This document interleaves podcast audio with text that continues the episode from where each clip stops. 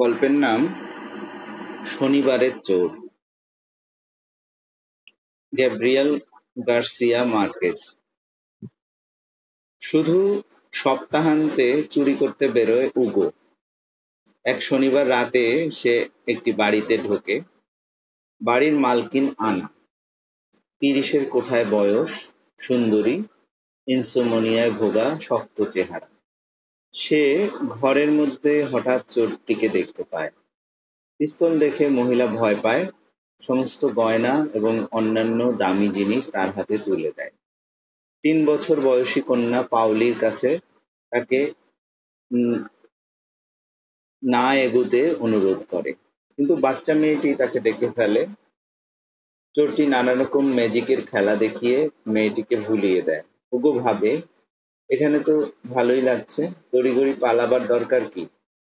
সপ্তাহ শেষের দিনগুলো বেশ ভালোভাবেই কাটাতে পারবে সে।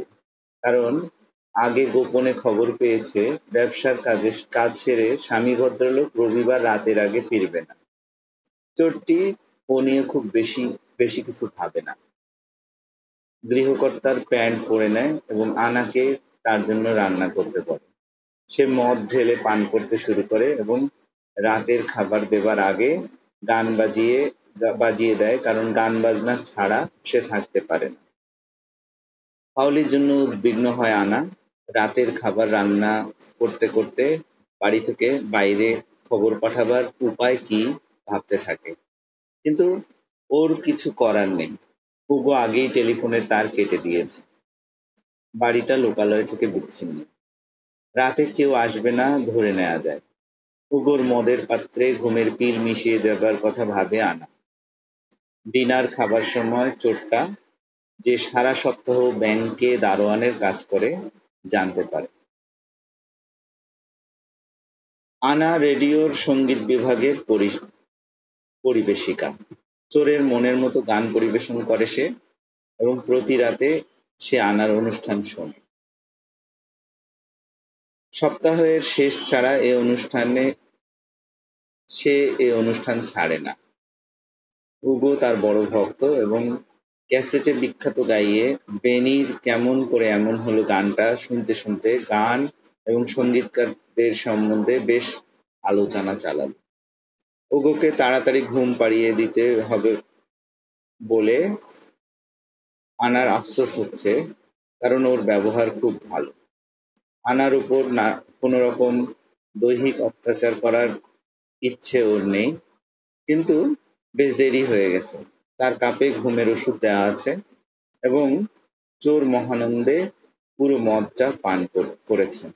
কিন্তু বিরাট ভুল হয়ে গেছে। ঘুমের বড়ি মেশানো মদ পান করেছে আনা। আনা তাড়াতাড়ি ঘুমিয়ে পড়ে এবং অনেকক্ষণ ঘুমোয়। পরের দিন সকালে আনার ঘুম ভাঙে। নিজের শোবার ঘরে সম্পূর্ণ পোশাক পরে কম্বলে আপাদমস্তক ঢেকে শুয়েছিল সে। প্রাতরাশ খাওয়ার পর উগো এবং পাউলি বাগানে খেলা করছে। ওদের দুজনের এই মধুর সম্পর্ক দেখে অবাক হয় আনা। তাছাড়া ওই চোরটার আচরণ তার ভালো লাগে। কারণ সবচেয়ে বড় কথা হলো, লোকটা সুদর্শন, চোখে পড়ার মতো। একটা অনাস্বাদিত আনন্দে আনার বুক ভরে ওঠে। ওই মুহূর্তে তার এক বান্ধবী দৌড়াবার জন্য তাকে ডাকে। উগোর ভয় হয়, মেয়েটা অসুস্থ হয়ে পড়েছে। এই অজুহাতে, অজুহাত দিয়ে আনা ওকে সঙ্গে সঙ্গে বিদায় করে দেয়। এইভাবে ওরা তিনজন একসঙ্গে বাড়িতে থেকেই রবিবারটা বেশ উপভোগ করে।